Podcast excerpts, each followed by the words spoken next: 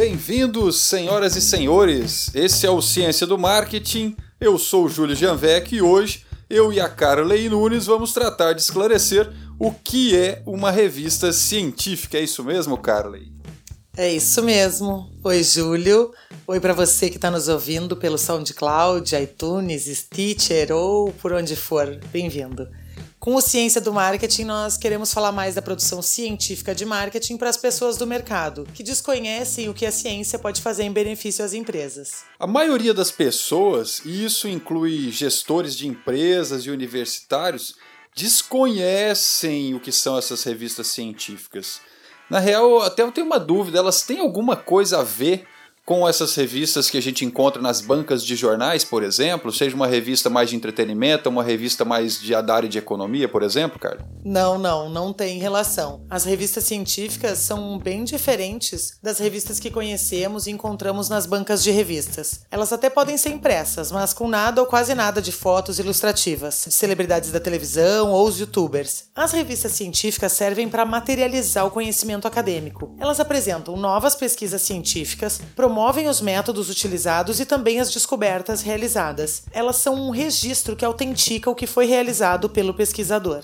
Na real, as revistas científicas elas podem ser encontradas cada vez mais online. Porém, muitas hoje são exclusivamente digitais. Encontramos revistas científicas de diversas áreas, como antropologia, zootecnia, psicologia, geografia, direito, administração, que é onde está inserido na maioria das vezes o marketing. E por aí vai. As revistas se especializam em assuntos bem específicos. Então explica pra gente quem é que escreve o que sai nessas revistas científicas. Quem escreve são pessoas que seguem metodologias científicas bem específicas e que conseguem detalhar tudo o que fizeram e quais resultados atingiram. Isso é para ser feito de uma forma tão massa que qualquer outra pessoa que se interesse deve ser capaz de replicar a mesma pesquisa em outro grupo de pessoas ou eventos, amostras, enfim. Aproveitando que a gente está falando de metodologia de pesquisa, em breve a gente vai ter um programa só para falar sobre essas metodologias, hein? Então, se você tem interesse no assunto, fica ligado no nosso SoundCloud ou no nosso iTunes ou nos tocadores de podcast e até mesmo na nossa página no Facebook.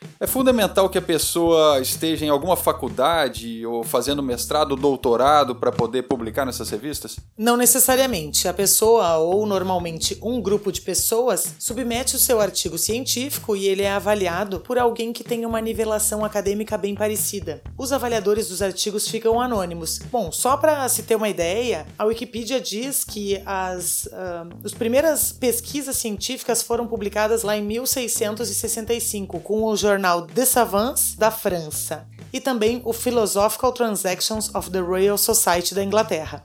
Normalmente, as revistas científicas determinam previamente qual o formato do texto que receberão e os pesquisadores adequam seus achados científicos a ele. Na maioria dos casos, há uma ordem sobre a organização do pensamento.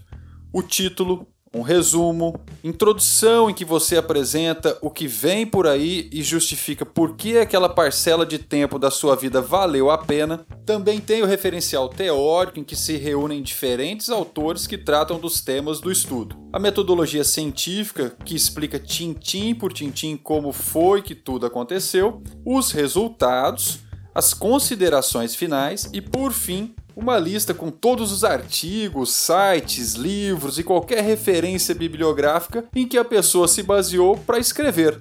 E você que está nos ouvindo, capaz de estar tá se perguntando, ok, e como é que eu posso começar a mexer em umas revistas científicas? Bom, temos diferentes fontes online, nós vamos deixar todas lá no nosso site listadas. Muitas são pagas, diz a lenda que isso vai mudar em breve.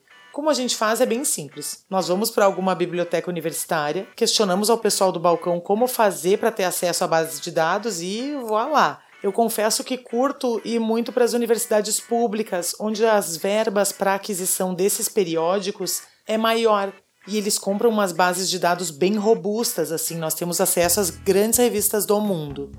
Ok, então revistas devidamente apresentadas, para não haver uma bagunça de informação, definiu-se por classificá-las. Essa classificação aqui no Brasil é o Qualis Periódicos. É isso mesmo, Carolina? Pronunciei corretamente? Quais periódicos, isso mesmo. Cada área do conhecimento tem um comitê que avalia e categoriza as revistas de acordo com várias premissas determinadas anteriormente. Tudo para tentar organizar quais as revistas que são mais relevantes para a área, de acordo com o nível dos artigos publicados e demais elementos determinados. Os periódicos mais relevantes do mundo são qualificados como A1, depois vem A2, B1, B2, B3, B4 e B5. Até chegar no C, que tem peso praticamente zero, é isso? Não serve para nada, é quase uma revista de fofoca. Não, não, nunca é uma revista de fofoca, mas não pontua. E para você ter uma ideia, na grande área da administração, nós encontramos 2.645 revistas do mundo todo onde você pode publicar a sua produção científica. Nas, nas, classificações que você falou há pouco, menos de 10% delas são A1, que é o top das revistas uh, científicas. 254 são A1. O maior volume de revistas é no nível B4, e lá nós temos 770 revistas. Dessas 2.645 revistas, apenas 36 Menos de 2% das publicações relevantes da administração tem marketing no seu título. E são nessas publicações, nessas revistas, que nós vamos focar ao longo dos nossos trabalhos e atividades. A lista de todas as revistas científicas de marketing está no nosso blog, que é circulae.com.br. Show de bola! Ficou claro?